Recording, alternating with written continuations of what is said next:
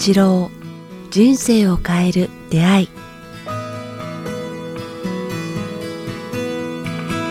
こんにちは早川洋平です。北川八郎人生を変える出会い。北川先生今日もよろしくお願いします。さあ、えー、今日も、えー、ご質問ですね。リスナーの方から質問をいただいています、えー、ちょっと長いですが、えー、読ませていただきます。えー、47歳、えー、サービス業フルタイムではない女性の方から頂いています、えー、ご主人48歳事務職ということで、えー、夫婦の最初にプロフィールもいただきました、えー、いつもポッドキャストを聞いてゆったりした気持ちになっています。ありがとうございます。質問です。えー、実子ではない子供を可愛いと思えない私がどう子育てしていけばいいかということです、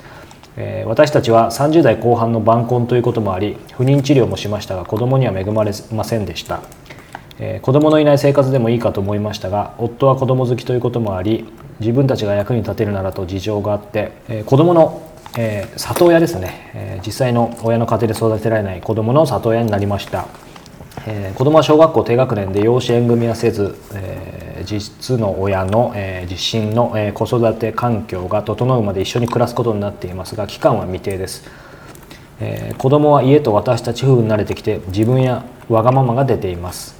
えー、子供にとっては、え、喜ばしい兆候なのですが、えー、接する私はいちいち拒否的な言動や身勝手な発言を聞くとイラッとしています、えー、あまり怒らず遊びや話にはなんとなく付き合うしお風呂や寝かしつけなどの世話を私がするのですが、えー、私のことは好いてくれますが、えー、疲れて、えー、あまり長く子供と一緒にいたくない気持ちが最近大きくなっています。えー、ということで、えーまあ、その後も細かくいろいろ書いていただいてるんですが、うん、えー、ちなみに夫は子供好きということや関わる時間が少ないので可愛いと思っているようですということです。実際この、ね、奥様が非常にこの子供と接する時間が長いということでこういう悩みをいただきました、うん、これはなんかあの実施でないことにこうこだわりすぎてると思うんやけども、はい、でも本当の自分の子供でもすごくあの、うん、わがままや自分勝手が出てくるもんね。そうですね。僕の次男もすごいわがままで自分勝手出てる来て来てるけど「うん、何やな金色症」とか思うことあるんやけど結局、認めてほしい僕に目を向けてほしいって言ってるっていうかね。お子さんがね、はい、うん、愛情っていうかわがままを言って、はい、こんな僕もでも許してくれるっていうこう。大人の愛じゃなくて親の愛みたいなものを求めているね、はい、と思うよ、だからあただわがままを言って、はい、嫌な性格なんかわがままな人間というはい、う性格ではなくてこう受け入れてほしいっていうこう、あの、まあ、承認欲求みたいなところもあるのかな、うん、そういうこう、G 行動っていうかね、あの表現やと思う、うんうん、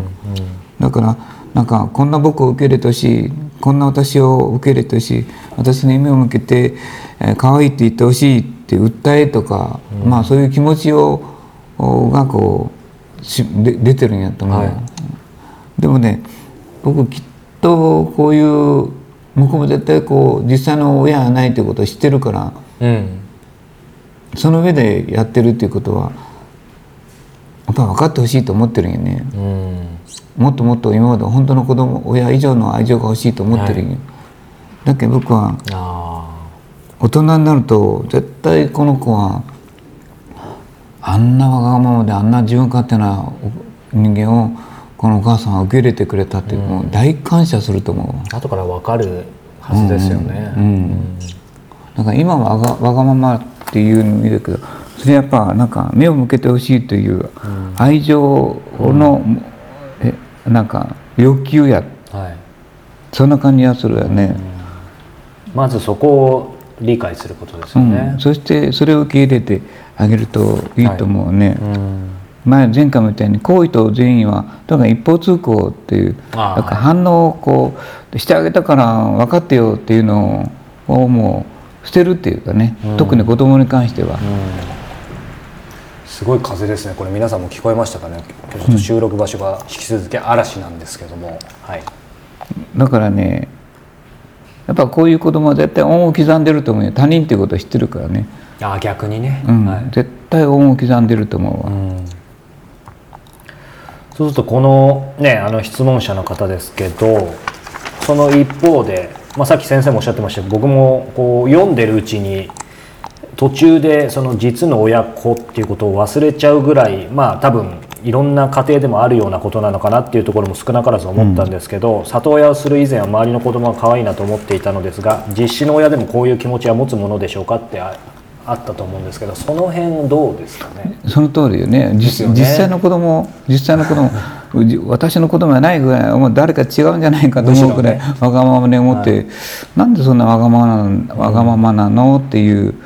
ふうに思う人たち多いよね、実際の子供、だから自分この人はそこに向こうもこっちも間にちょっと本当のこ血のつながってないっていう、あのあれが事実が入ってるか、はい。かえってそれがいいんじゃないかね、後でそこに対する恩っていうのが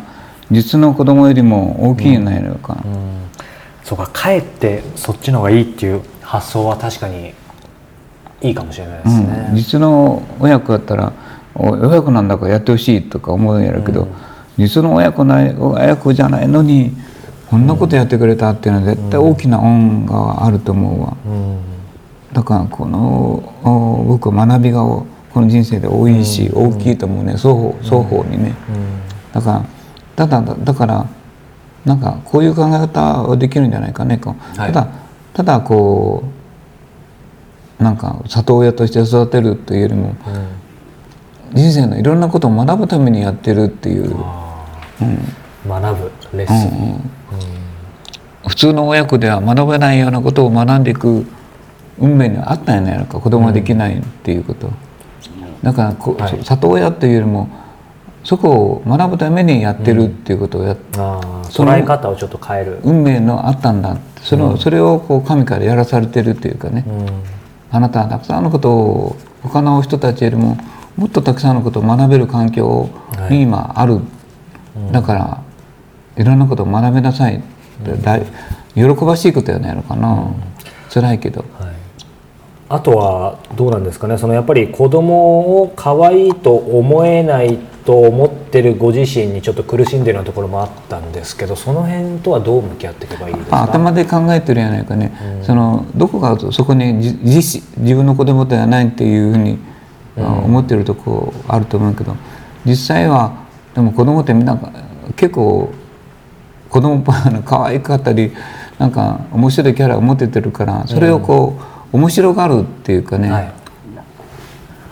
私たち